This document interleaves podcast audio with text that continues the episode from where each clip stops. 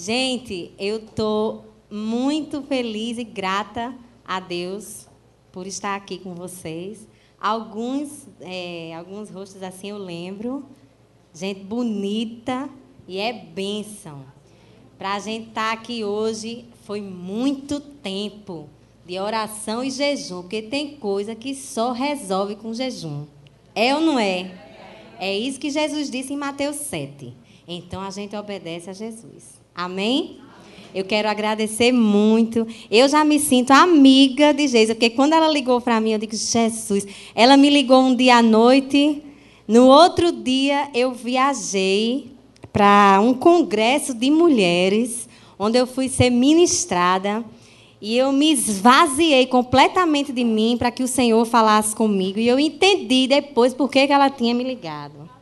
Porque lá eu fui ministrada de uma forma, eram 4.500 mulheres. E eu, um grãozinho de areia, ali, sendo ministrada.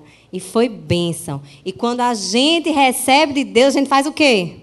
A gente dá. Deus não nos dá, não nos dá nada para a gente ficar cheios de nós. Não, a gente recebe de Deus e a gente dá. É ou não é? É assim com todas nós. Eu creio. Amém? Eu agradeço por estar aqui. Eu achei lindo o cartaz do culto Pink que botou meu nome Juliana Wesley, que na verdade meu nome é Juliana Leão. Eu gosto muito do meu leão, mas o Wesley é o nome do meu marido. E como o nome dele foi em homenagem a João Wesley, que nós conhecemos, né, por ter promovido um avivamento, eu digo, Jesus, eu recebo. Então agora eu sou Juliana Wesley. Eu recebo aqui, né? Porque lá na igreja em que eu congrego, Nazarena, é Juliana Leão, esposa de pastor Wesley. Viu? Ele achou massa. Ele tu viu que teu nome tá Wesley? Eu digo, vi, amor. Então tá bom. Agora Juliana Wesley, estou assinando assim. Brincadeira, viu, minha gente?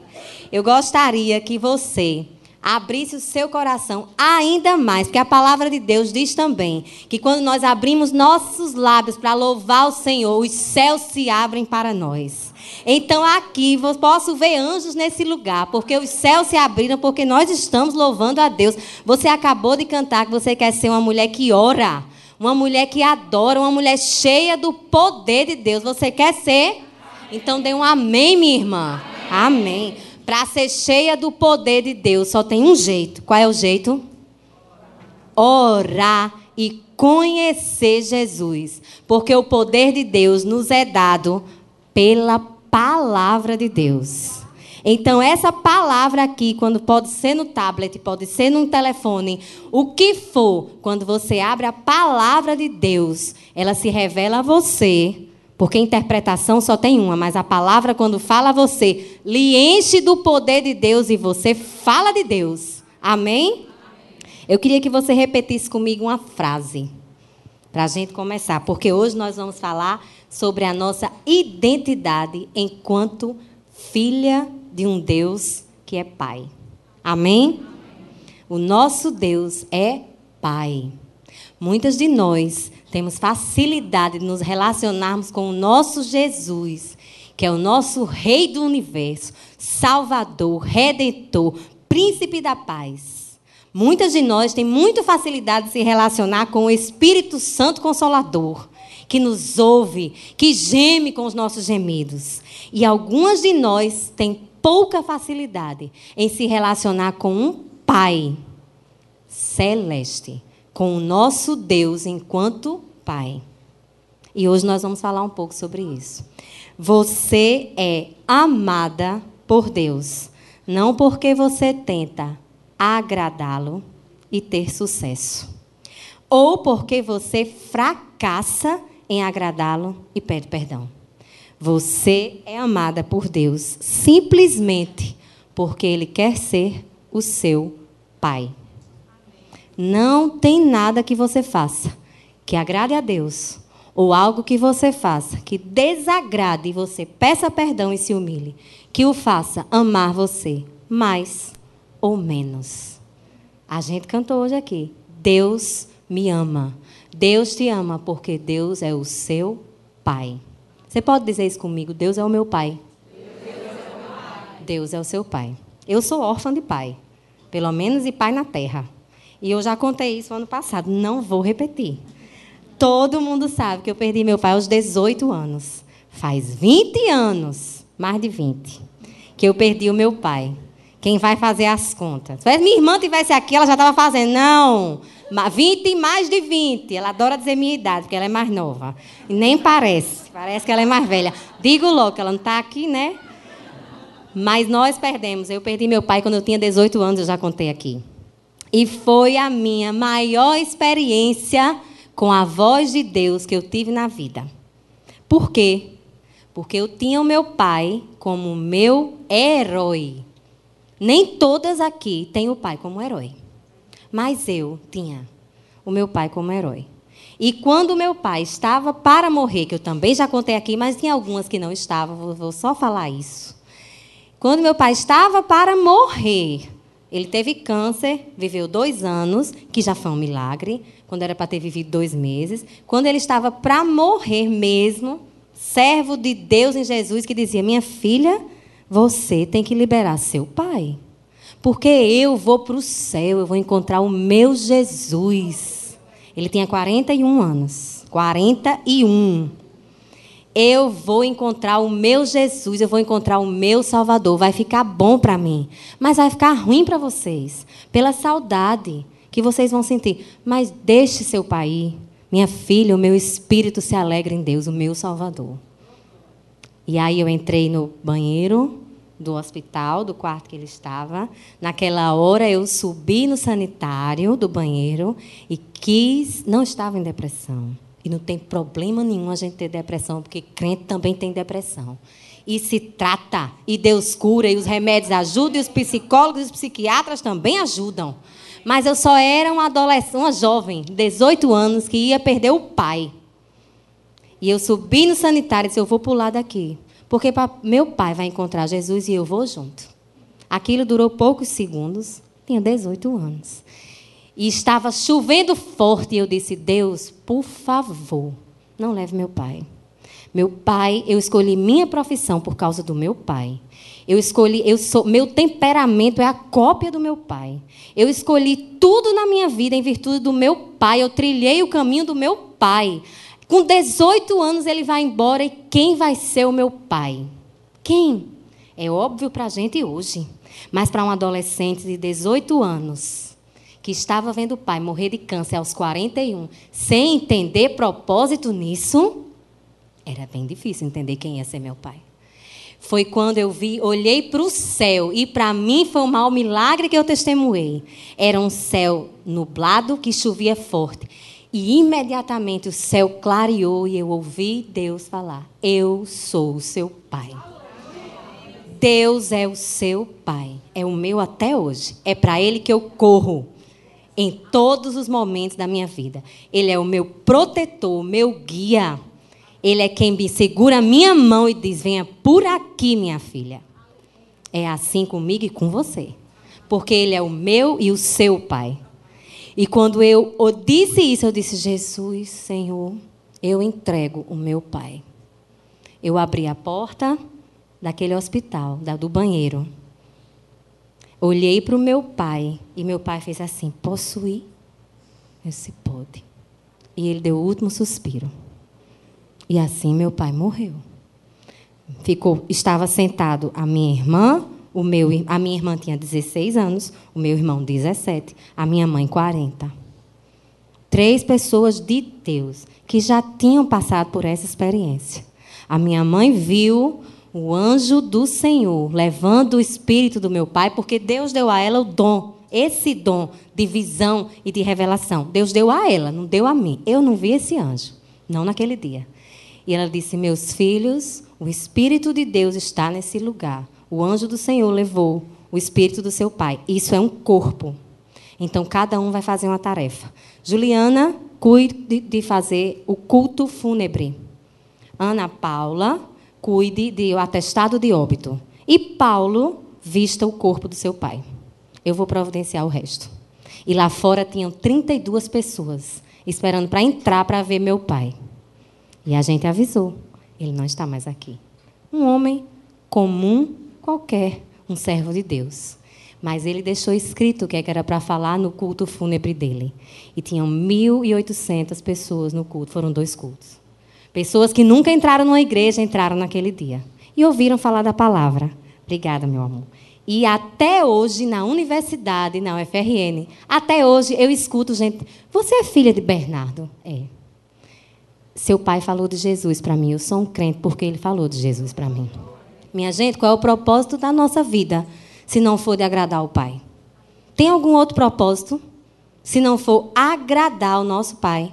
Mas nós precisamos ter prazer nisso. Amém? Amém. Tenha prazer em agradar o seu Pai. Mas eu quero contar aqui para vocês uma história que não é a minha. É uma história verídica. É uma história que eu queria que vocês prestassem bastante atenção. eu fui morar, depois que tudo isso aconteceu, eu fui morar em São Paulo. E morei muito tempo sozinha. Passei muitos anos morando lá para estudar, trabalhar. Fui trilhando minha vida do jeito que eu entendia. Naquela época eu li um livro. E esse livro Deus me fez lembrar recentemente. Eu li ele impresso e eu não tenho mais. Mas Deus me fez lembrar desse livro por um motivo mais nobre. Porque eu tinha que contar essa história para muita gente. E não é a minha história, mas é uma história verídica de três irmãos. Lembre dessa história. Ela não está disponível na internet, porque esse livro, infelizmente, nunca foi lançado em português. Infelizmente. Mas quem quiser ler o livro em inglês, eu dou um jeitinho. Só não me ofereço para traduzir, porque é dessa grossura. Mas eu vou contar uma história real. Entre os anos de 1850, e preste bem atenção nessa história, que a gente vai começar com ela. Entre os anos de 1854 e 1929, nos Estados Unidos da América, cerca de 150 mil crianças estavam disponíveis para adoção. 150 mil crianças estavam disponíveis para adoção, mas não havia lares para todo mundo. Haviam crianças que foram abandonadas porque os pais não tinham dinheiro para sustentar os filhos, então davam para adoção porque foi justamente numa época de guerra civil nos Estados Unidos, numa época de uma depressão econômica nos Estados Unidos, e uma época em que ainda haviam muitos imigrantes. Então, em virtude de uma depressão econômica, muitas famílias ficaram sem sustento. As pessoas. É era uma época completamente diferente da de hoje. Se aqui tiver alguma historiadora, vai saber muito melhor que eu. Eu sei o que está nesse livro. Então, era uma época em que os pais não tinham muitos filhos, mas não tinham como sustentá-los, então doavam para a adoção. Filhos de imigrantes, filhos de alcoólatras, porque muitas vezes esse pai ficava sem emprego e ia beber. E se afogava bebendo. Mas não porque ele era ruim, mas porque ele não conhecia Jesus. E taçava a beber e virava um alcoólatra e doava seus filhos para a adoção. Eram 150 mil crianças. O governo dos Estados Unidos, então, criou um programa de adoção e esse programa consistia em pegar essas crianças, normalmente no leste dos Estados Unidos, o leste é para cá, mas eu estou aqui. Leste dos Estados Unidos, na cidade, por exemplo, de Nova York, onde saíram a, saiu a maior quantidade de crianças, porque era a cidade onde havia o maior número de pessoas, e há até hoje, saíam em trens, colocavam cerca de 40 crianças, 40 a 50 crianças num trem, e esses trens iam caminhando para o oeste dos Estados Unidos. Os trens paravam em estações, abriam-se as portas, as crianças desciam com uma plaquinha.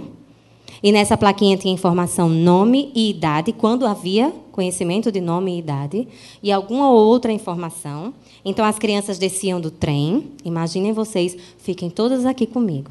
Então as crianças desciam do trem, se apresentavam, e famílias, normalmente de pessoas que viviam em comunidades rurais, em fazendas maiores ou menores, em propriedades rurais, pessoas que trabalhavam em, com, com pecuária e agricultura, porque foram eles que levantaram novamente a economia dos Estados Unidos, e que muitos não tinham filhos, eram às vezes irmãos que moravam juntos, não tinham nenhum, não tinham nenhum filho. Então eles passaram a adotar essas crianças, não porque ah, eu vou adotar essa linda criança, não, porque eles queriam trabalho. Eles queriam força de trabalho. Então as crianças desciam e eram crianças a partir de três anos, com a plaquinha no pescoço, descia, eles eram examinados e aí a pessoa dizia: Vou levar você. Não, você eu não vou. E haviam muitos irmãos. Você eu levo, você fica, você eu levo. E aí a criança voltava para o trem e depois passava até chegar na última estação, que ficava no Texas. Tinham duas cidades no Texas e a criança passava. Muitas das crianças passavam por todas as estações, não eram adotadas. Então, quando chegava no Texas, um, um, estado americano em que havia muita pecuária, eles iam doando. Olha, por favor, o governo fazia, fique com esse assim mesmo. Assim, ele vai lhe ajudar, esse menino é forte, essa menina vai lhe ajudar. E assim foram passando. O nome desse livro, em inglês, é O Cavaleiro do Trem dos Órfãos. O nome do, dos trens eram Os Trens dos Órfãos. E passaram-se 1854 até 1929. Foram muitos anos em que o trem dos órfãos e até que a maior parte dessas crianças foram adotadas. A maior parte. Alguns jornalistas, anos depois, passaram a escrever a história dessas crianças, da perspectiva da criança. Você gostaria de ter passado por isso? Você gostaria de estar num trem, abandonado pelo seu pai, pela sua mãe, e ficar com uma plaquinha no pescoço e ser examinado até que alguém resolvesse lhe adotar para colocar para trabalhar? Você gostaria de passar por isso? Eu não gostaria. Então, Cerca de 89% das crianças entrevistadas descreveram essa aventura como uma aventura triste e traumática. Inclusive, um rapaz que tinha oito anos de idade, chamado Lee, o nome dele era esse mesmo, L-E-E, não é abreviação, é nome.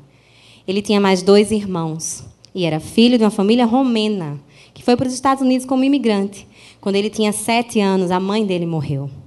Então o pai, que não tinha emprego, pegou Lee, Leonardo e Geraldo. Lee, Leo e Gerald. Colocou todos no orfanato. Escreveu o endereço em que ele morava, porque era um abrigo que não aceitava criança. Anotou o endereço, escreveu num papel cor-de-rosa, colocou no envelope e deu ao filho mais velho. Ele colocou aquele envelope em um bolso guardou bem, até que um dia, em março de 1925, chamaram lá: atenção, Lee, Leo e Gerald, venham aqui, chegou a vez de vocês. Eles entraram no trem juntos, abraçados.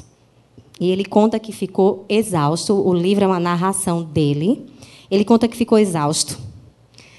E que colocou, ele só tinha um casaco, e ele colocou o papelzinho do pai dele dentro daquele casaco abraçou os irmãos e começaram a passar pelas estações. Na primeira estação, o irmão dele do meio tinha seis anos e o mais novo tinha três. Na primeira estação, já adotaram o mais novo. E foi-se embora. Na segunda estação, não adotaram ninguém. Quando chegou na oitava estação, adotaram o do meio. E ninguém queria ler. Mas o irmão chorou tanto que levaram ele. Levaram ele. E ele abriu o casaco e enfiou a mão no bolso. E eu queria contar para vocês que Lee encontrou o papel e que depois o pai dele foi lá dizendo: Meu filho, agora tenho dinheiro, eu vim pegar vocês de volta. Vocês, venha, meu filho, papai ama você. Papai não tinha dinheiro para cuidar de você, mas agora eu tenho. Eu queria contar isso a vocês, mas essa não é a história dele. Ele nunca mais viu o pai. E ele perdeu o papel. O papel não estava no bolso do casaco dele. Ele nunca mais encontrou o endereço e nem o pai. Essa é a história de Lee. Mas essa não é a nossa história. Efésios, capítulo 1, versículos 4 e 5.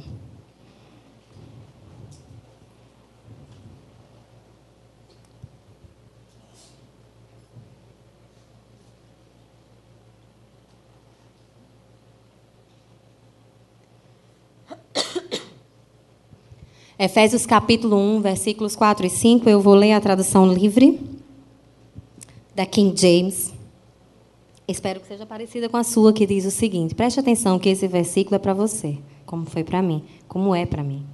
Há muito tempo, até mesmo antes de criar o mundo, Deus nos amou e nos escolheu em Cristo para sermos santos e sem defeitos aos olhos dele. O seu plano, sem nenhuma variação, sempre foi nos adotar na sua própria família, trazendo-nos para si mesmo através de Jesus. E isso deu a ele uma grande satisfação. Você recebe essa palavra? É palavra de Deus. Deus teve grande satisfação em trazer você para a família dele. Está escrito na palavra quando Paulo escreveu essa carta à igreja de Éfeso. Está escrito na palavra. E isso deu a ele grande satisfação. Há algo em você que Deus ama. Sabia que Deus olha para você e ele sorri? Está escrito na palavra. Deus olha para você dos altos céus, o Rei do universo. Eu amo quando eu digo isso, porque fala comigo. O Rei do universo, ele se inclina para te ouvir. Você já pensou sobre isso? Você já pensou que quando você está na agitação da sua semana, que quando você está com uma dor lá no fundo da sua alma, que ninguém, nem sua melhor amiga, nem seu marido, nem seu filho, sua filha, sabe que você está sentindo? O rei do universo se inclina e diz: Filha, o que foi? Eu estou aqui. Você já pensou nisso? Ele não, ele não simplesmente fica no seu trono, onde nós o exaltamos. Não. Ele vem aqui e diz: Filha, põe a sua cabeça aqui. Eu estou aqui. Eu te protejo. Eu cuido de você. Deus olha para você e ele sorri. É isso que está escrito na palavra. Eu sempre gosto de me remeter a um personagem da Bíblia. Por quê? Todos os personagens da Bíblia. Eu tenho muitos anos de convertida e ainda sou muito pobre no Evangelho. Mas eu já li a Bíblia toda mais de uma vez. Não decorei ainda, porque estou fraquejando isso aí. Já era para eu ter decorado. Que uma pessoa com tanto tempo de crente não tem que decorar. A gente não decora os livros quando lê na faculdade, tudo. Aí porque não decora a Bíblia. Eu digo isso para mim mesmo. Eu já li essa Bíblia tantas vezes, não decorei, era para dizer assim, abra em Naum 1,7. Eu, puf, dizer. Eu tenho esse desejo. Se Deus vai atender, eu não sei. Depende mais de mim do que dele. É ou não é? Então eu leio. E eu estudando, eu tenho, eu já comentei isso com algumas pessoas, eu tenho estudado por prazer o povo hebreu. O hebreu, os judeus, eu tenho estudado. Porque você sendo uma pessoa que ama Israel ou não, há algo que não vai mudar. Foi aquele povo que Deus mandou seu filho tem algo diferente, não adianta a gente discutir. Não significa que você vai gastar seu dinheiro para Israel, mergulhar no Jordão. Não quer dizer isso. E se você puder ir, amém, me leve, que eu quero também. É bênção pisar na terra onde o nosso rei pisou. Mas se você não puder, não tem problema, porque ele também está aqui. Amém? Acontece que estudando o povo hebreu, eu descubro uma coisa interessante todos os homens e mulheres de Deus, todos que receberam de Deus uma palavra, porque naquela época, sem a Bíblia escrita como temos a facilidade, Deus ele falava de um jeito peculiar. Ele descia e falava. E ponto. Mandava um anjo e falava. É ou não é? Anunciava. Os céus se abriam, descia uma pomba. Quando Jesus foi batizado. E Deus mandava, era anjo para cima e para baixo, minha gente. Porque se não fosse assim, como é que o povo ia saber que era Yahvé? Que era Elohim? Como é que iam saber? Porque tinha que ser. Em meio a várias e várias culturas politeístas, uma única cultura monoteísta, ridicularizada por ter um Deus só, o tempo todo, eles tinham que ter formas sobrenaturais de Deus falar com ele. E eu digo, Jesus, tu és o mesmo, então fale comigo natural, sobrenatural, hipernatural, do jeito que o Senhor quiser, só fale. Que eu digo, Jesus, olha, vamos fazer um parênteses aqui, aquele filme, Bênção de Deus, Superação, Milagre da Fé. Se você não viu, veja, saiu do cinema, dê um jeito de arrumar o um Netflix aí para ver. O filme abençoado. Mas é o quê? A história de um milagre que virou filme. E Jesus fazia tanto milagre. Cadê o filme desse tempo? Não tem. Aí Jesus faz um milagre, vira filme, minha gente, e comove, porque comove a oração de uma mulher que sai fazendo balbúrdia no coração das pessoas.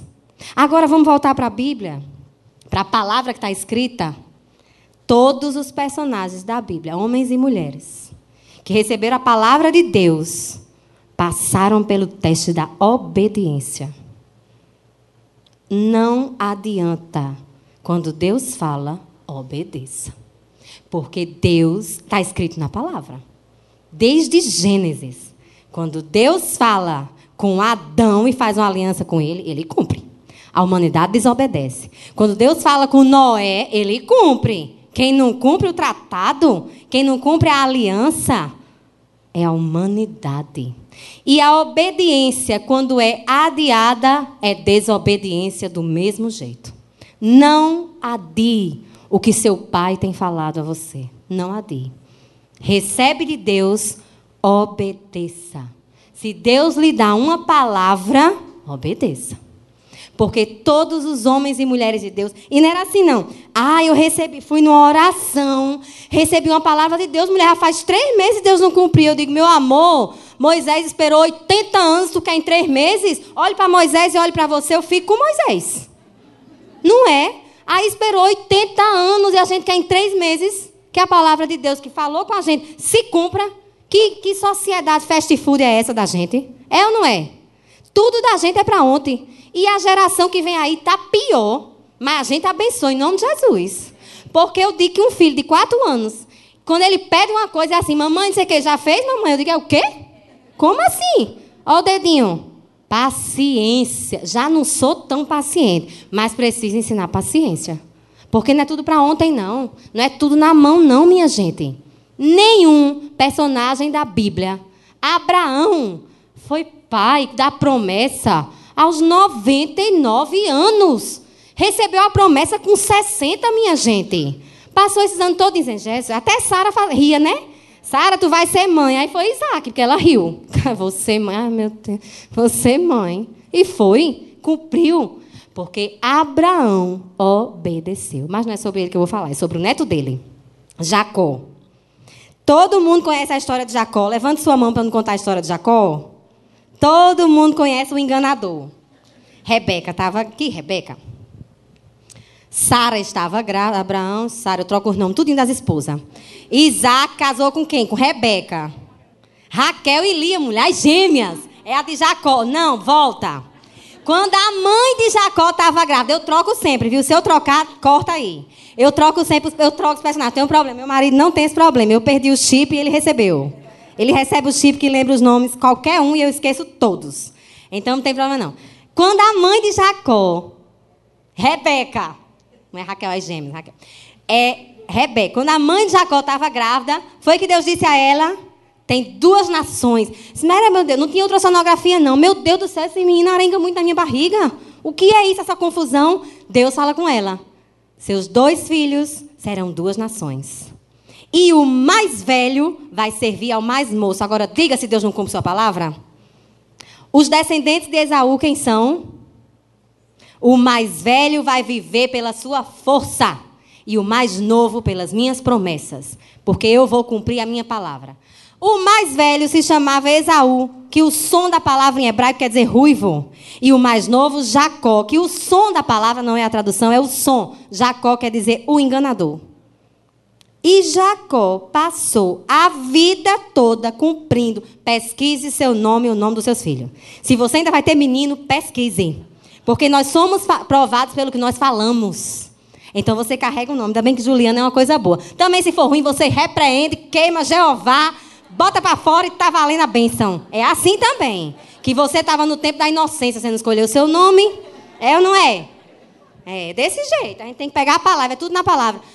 Jacó era o enganador, desde sempre. O que é que Jacó fez? Passou a vida enganando. A palavra de Deus diz em Gênesis, a partir do capítulo 25 até os 50, do 25 ao 50, metade do livro de Gênesis vai falar de Jacó. Jacó era ou não era importante?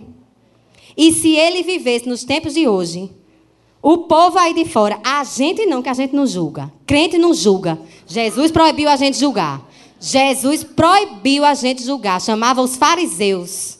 Quem julga? A gente aqui não é, é fariseu, a gente não julga. Mas o povo aí fora que gosta de julgar e olhar para Jacó e dizer assim: esse homem não vale nada. Que bicho enganador. Como é que pode? Como é que Deus botou a mão nesse homem? Eu, se eu fosse Deus, mas você não é. Você já pensou isso? Aposto que você nunca pensou. Não, como é que essa mulher está na igreja?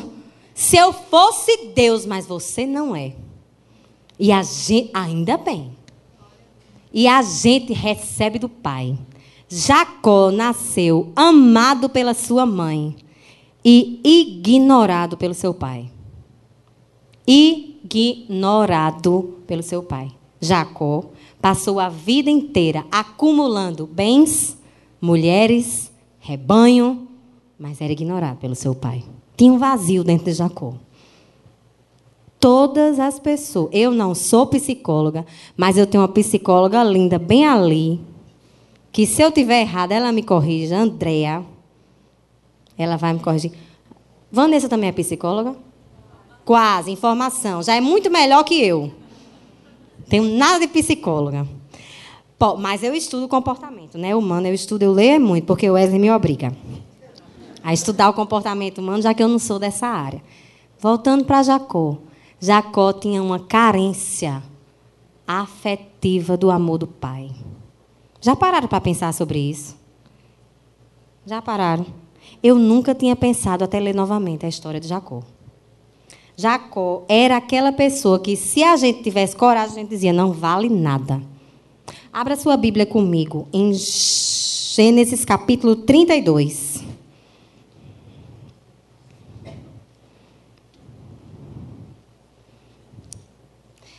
Bom, Todo mundo conhece a história de Jacó. Jacó enganou o pai a vida toda. A mãe fez um guisado, deu a, Jacó para Jacó entregar a Isaac. Isaac desconfiou que não era Jacó, era Esaú e foi-se embora. Enfim, ele enganou o pai e recebeu a bênção do pai. Quando Esaú chegou e disse: Pai, tem uma bênção para mim, ele eu já dei toda a bênção para Jacó. Mas Esaú, Esaú vendeu a sua primogenitura. Esaú cumpriu o que Deus disse. Isaú não usava isso aqui, ó. Isaú não usava o cérebro. Isaú usava a força. Esaú usava sua força. E Jacó, ardiloso, enganador, sabido todo, só usava isso aqui, ó. Porque a Bíblia diz que ele era um homem do campo, pacato. Ora, era aquele cabo que assim, não vai dar para nada, porque não faz nada esse menino. Passa o dia inteiro, a palavra diz isso. Passa o dia todo inteiro se abanando, cheio de mulher, e fazia a mãe acobertando. Pronto, é isso que ele fazia. Era um homem do campo. Quando a Bíblia diz nessa época que um homem era do campo, quer dizer, não fazia nada. Porque era cheio de empregado que fazia para ele. Aí a palavra de Deus diz o seguinte: chegou o dia que Jacó fugiu do irmão, porque o irmão disse: quando meu pai morrer, eu mato Jacó. Aí Jacó, que era covarde, sempre foi, olha, fugiu. A mãe disse: vá-se embora para a terra do seu tio, case com sua prima. Trabalhou, 14 anos, casou com as gêmeas. Lia, aquela menina assim, bem, né, magrinha, meio, né, não tinha beleza. A Bíblia fala, ela não tinha beleza, seus olhos eram mortos.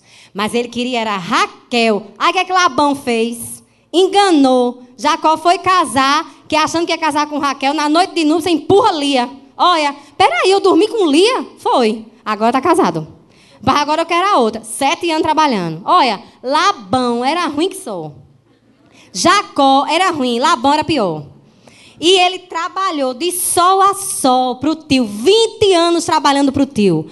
Mas a mão de Deus estava sobre Jacó. Deus sabia que ele tinha uma necessidade de, de um pai e Deus falava com ele. Deus não falava com Esaú, não o tempo todo. Deus falava com Jacó o tempo todo. Jacó foge levando um cajado na mão, se deita numa pedra e tem aquele sonho maravilhoso. Vê o céu se abrir, anjos subir e descer. E ele dizendo: Eu irei aonde você for, eu te abençoarei aonde você for. Jacó. E Jacó disse: Eu recebo. Jacó diz exatamente isso na palavra de hoje foi para a terra do tio, ficou rico, causou ciúme, voltou fugido, literalmente, deu de noite, ele disse, Lia, Raquel, pega esses 11 meninos, na época não tinha os 13, ele teve 12 homens e uma mulher, mas na época era um só de Raquel, José do Egito, era filho de Raquel.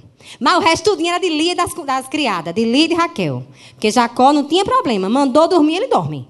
E faz menino. Era desse jeito, fraco de, da cabeça. Totalmente. Aí o que é que ele fazia? Covarde que só ele, simplesmente, o que é que ele fez? Foi-se embora. Eu aprendi uma coisa nesse congresso. Quando você está aqui, ó, esse aqui é o púlpito, é sagrado, é a palavra de Deus. Mas quando você sai, você pode dizer o que está no seu coração também. Aprendi isso com uma mulher de Deus, pastora Edmeia. Se estiver me vendo, te amo. Ed, tá vendo nunca, sabe nem que eu sou. Edmeia, Edmeia Williams. Depois procure essa mulher, que essa mulher é uma bênção de Deus. Aonde eu vou, eu falo dela, ela nem sabe nem quem eu sou. Viu? Mas eu falo que é uma mulher de Deus. Foi ela que me ensinou isso. Ela disse assim: quando você está aqui, minha filha, é só a palavra, mas quando você sai, deixe Deus falar com o seu coração. Amém. Então essa parte aí, eu já saí, eu não sou besta. Né? Estou cumprindo o que eu aprendo. Então vamos voltar para Jacó. Jacó vem-se embora. Aí vem fugido do tio. Aí Labão vai atrás dele. Ele diz: Cadê meus ídolos? Aí Raquel, para variar, carregou os ídolos. Não, não achei não. Cadê meus ídolos? Você levou não. Peraí, meu tio, é o seguinte: você não disse que eu ia, podia ir embora? Eu trabalhei 20 anos para você, deixa eu voltar para minha terra. Foi Deus que mandou. Ele disse: em obediência ao seu Deus, que é o meu, pode ir. Aí, aí foge. Jacó meio que estava sem querer até ir, né? Porque ele estava indo se encontrar com quem? Quem é que morava na terra de Edom? Que hoje é a faixa de Gaza. Esaú. Estava lá na faixa de Gaza. Só esperando. Até hoje eles estão. Os descendentes de Esaú, os árabes, e os descendentes de Jacó. Nós o povo de lá e nós somos descendentes de Jacó. É isso que diz a palavra. Você é descendente de Jacó, porque você entrou para a genealogia de Jesus. Adotada como filha. Amém? Jacó voltou. No que Jacó volta, ele começa a enviar presente para Isaú. Manda o rebanho. Manda os criados. Vai mandando. Isaú dizia: Quero não. De quem é esse aqui, Jacó? Quero não. Estou indo com 400 homens para matar esse aí. Vou matar. Aí Jacó covarde dizia: pelas caridades, o que, eu vou fazer? Ele vai me matar. Faz o seguinte: vamos dividir em dois as caravanas. Vamos dividir, se pelo menos eles. O sobrinho dele, o menino pequeno. Se compadecia, não. Eles não se compadecem. Eles não se compadecem até hoje, porque não é o povo dele. Mas peraí. Aí Jacó vai para um vale. Gênesis capítulo 32 versículo 9, quando Jacó resolveu, covarde que era, ficar sozinho. Todo cristão tem a necessidade de ficar só. Entenda isso, minha irmã. Todo homem, toda mulher de Deus precisa ficar só. A palavra de Deus diz em Atos que é no secreto que Deus fala conosco. É no secreto. Deus fala no ajuntamento, fala, mas esse ajuntamento é para adorar o Senhor. A palavra de Deus diz isso.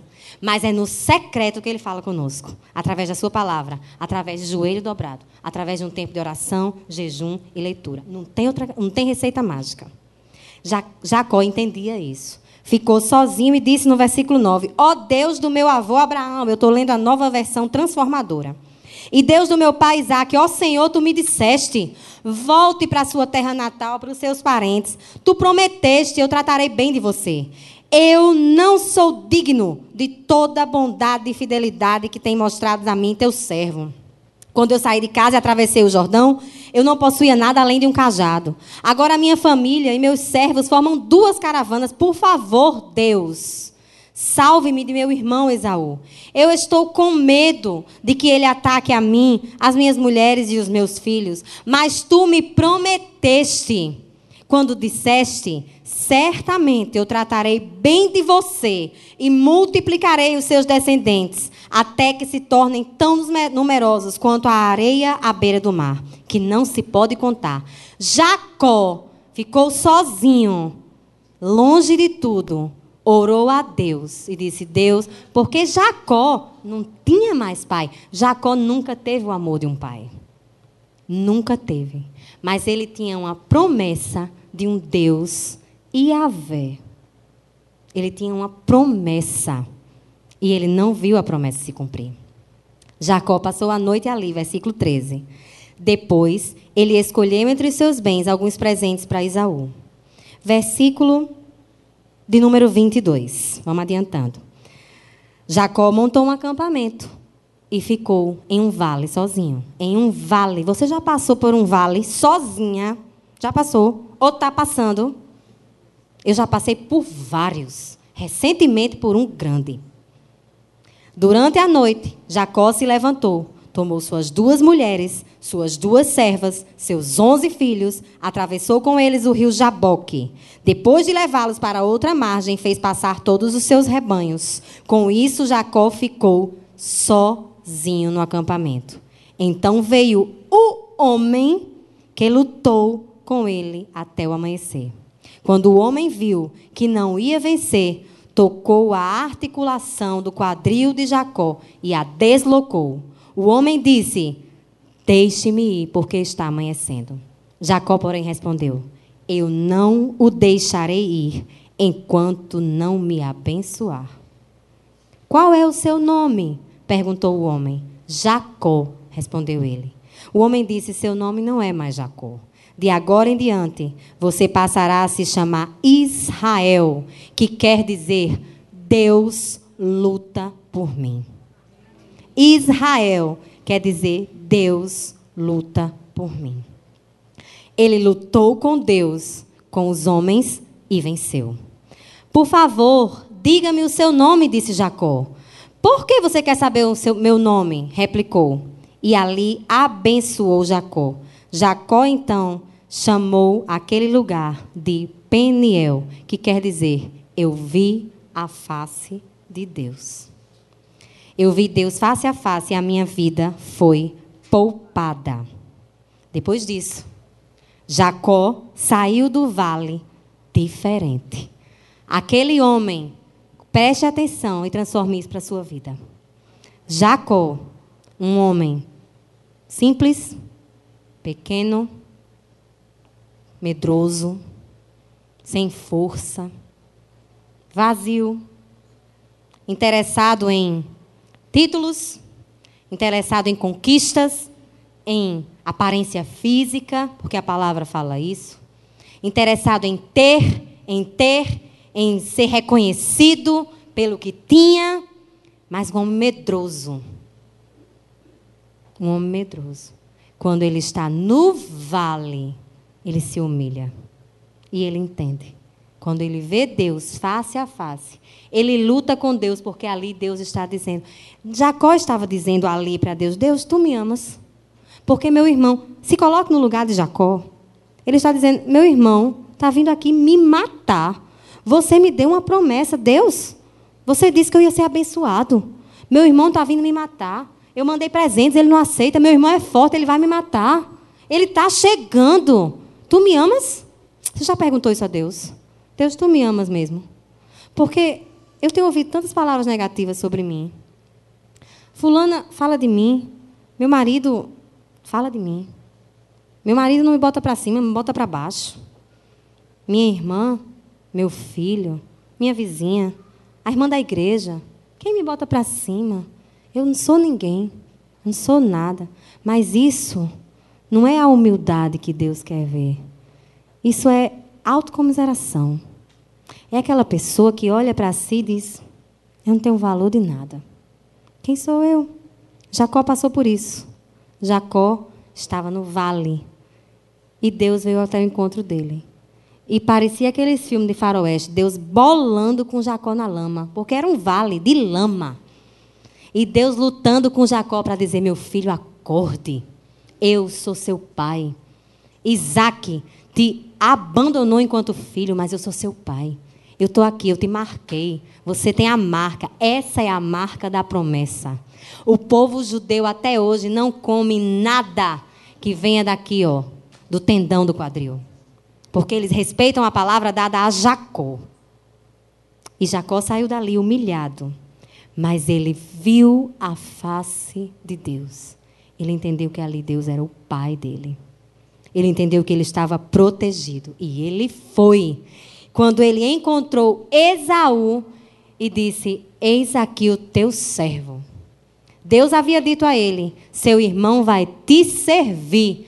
E Jacó se apresentou A palavra de Deus diz que ele se prostrou para Esaú. E não por medo, não foi medo. Ali era uma nova pessoa, ali era Israel. Ali era Deus luta por mim e não o enganador. Uma nova pessoa, um encontro com Deus. Você já teve um encontro com seu pai? Você já teve um encontro com Deus? Erga sua mão. Você já teve um encontro com Deus? Deus transformou sua vida. Você se sente filha? Você sente o amor de Deus como pai?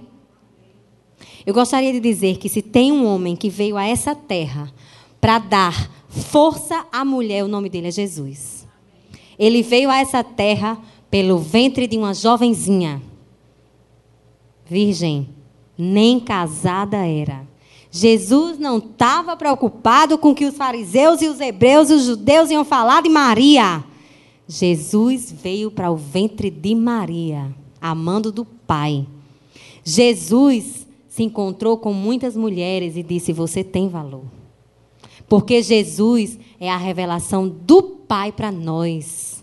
É o próprio Jesus que nos dá força através do nosso Pai. Ele disse: Minha filha, eu estou aqui. É o próprio Jesus que nos faz ver que tantas mulheres da Bíblia, até mesmo uma meretriz entra na genealogia de Jesus para dizer todas as mulheres têm valor em uma sociedade machista como era aquela e como é a nossa até hoje, em que a mulher vale menos que o homem. Jesus diz: "Não, para mim são todos iguais". E não é aqui uma lição de empoderamento. Não. Isso também não é uma lição de que a mulher deve ficar por cima do homem. Não é isso que Jesus diz. A palavra de Deus diz que o sacerdote do lar é o homem, que o cabeça do lar é o homem, que a mulher o ganhará com a honra ao Senhor. A palavra de Deus diz que a mulher ganha o seu marido não é com a palavra, é o honrando, não é falando, é o respeitando. O homem precisa mais de respeito do que de amor. A mulher precisa mais de amor do que de respeito. Porque o amor traz o respeito. A mulher precisa ser amada. Jesus, quando teve aqui, através da vida de Paulo, Jesus fala o quê? Através de Paulo. Maridos, amem suas esposas como Jesus amou a igreja, a noiva pura e perfeita de Jesus. E foi Jesus que nos amou. Foi Jesus que nos deu valor. Foi Jesus que disse: Filha, eu amo você. Jacó teve aquele encontro com seu irmão. E a partir daí, tudo mudou na vida de Jacó. Sabe o que é isso? Para a gente terminar. É a graça de Deus. Você já sentiu a graça de Deus? No seu encontro com Jesus, você já sentiu Deus pertinho de você? Você já teve com Jesus no seu lugar secreto uma experiência que transformou a sua vida, se você não pediu, peça. Peça, Ele vai lhe dar. Minha irmã, pague esse preço de conhecer mais Jesus. Pague esse preço de começar o seu dia ou terminar o seu dia de joelho, dizendo: Senhor, eu sou tua, tu és o meu Pai. A sua identidade não as suas posses é que você é que definem você. Eu queria terminar isso com o final da história de Lee Neyland. E eu vou ler uma carta que ele escreveu, tá bom? Feche seus olhos e deixe que essas palavras falem com você.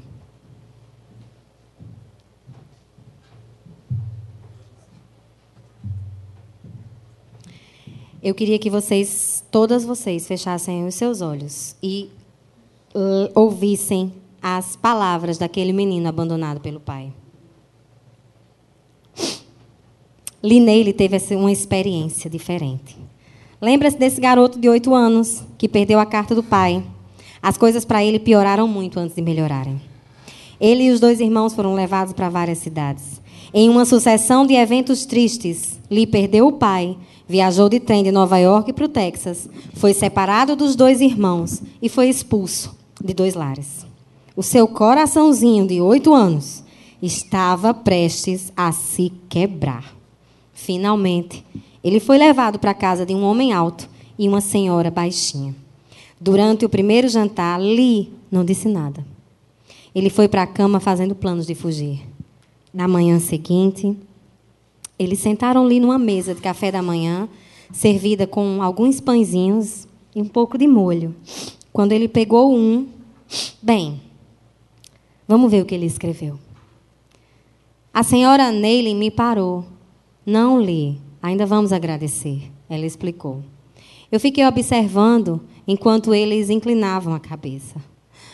A senhora Neile começou a falar suavemente algo sobre Pai Nosso, agradecendo-lhe aquela comida e um lindo dia.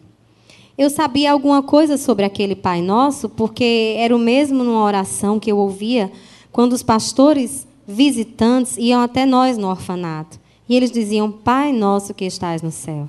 Mas eu não entendia por que ela estava falando com ele, como se ele tivesse sentado ali conosco, esperando que a gente compartilhasse o pãozinho. Não existia nenhum pai. Então, eu comecei a me contorcer na cadeira. A senhora Neile agradeceu a Deus pelo privilégio de criar um filho. Então, eu comecei a olhar para ela fixamente quando ela estava sorrindo. Eles estavam de olhos fechados e eu estava de olhos abertos. Ela estava me chamando de privilégio. Eu já havia fugido de dois lares e eu estava pretendendo fugir desse. Eu tinha oito anos. E o senhor Neilin acho que estava concordando com ela, porque ele começou a sorrir. E eu fiquei imaginando que aquela era a primeira vez, desde que eu subi no trem dos órfãos e fui separado dos meus irmãos, que eu comecei a ter um sentimento estranho, mas era um calor que começou a preencher a minha solidão. Eu olhei para uma cadeira vazia do meu lado e eu pensei, eu acho que esse Pai Nosso vai sentar aqui. E ele deve estar ouvindo essas palavras.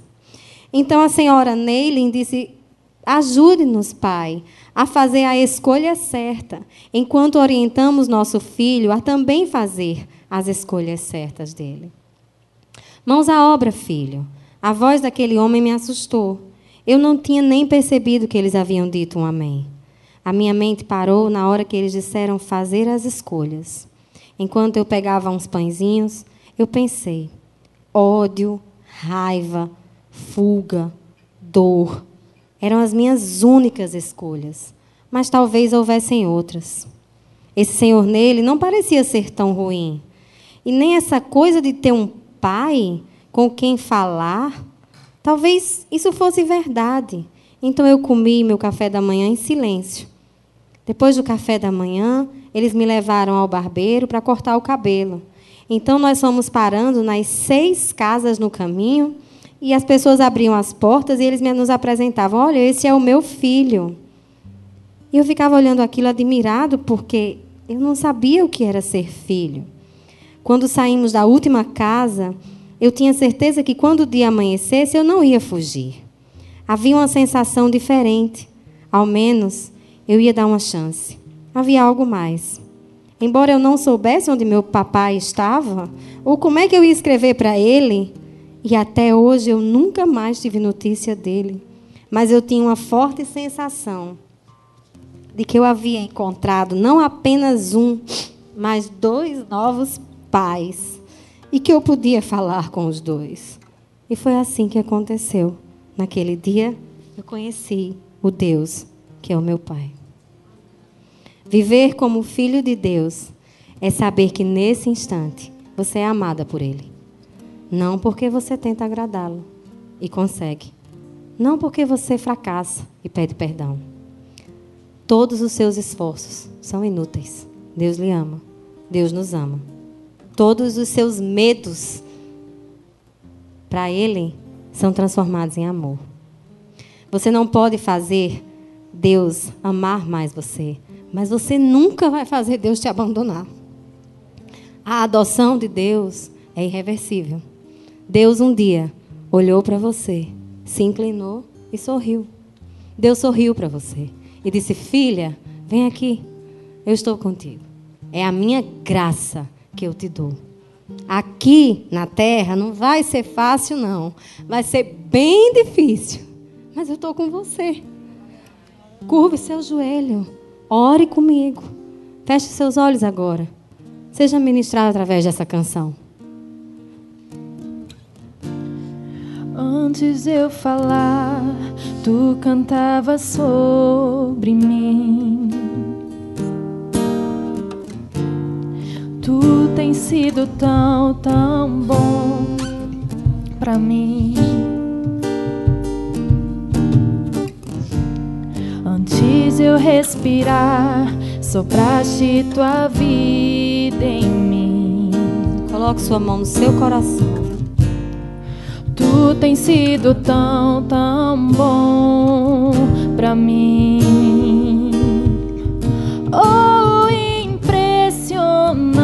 Infinito, ousado amor de Deus. Oh, que deixa as noventa e nove só pra me encontrar. Não posso comprá-lo, nem merecê-lo, mesmo assim se entregou.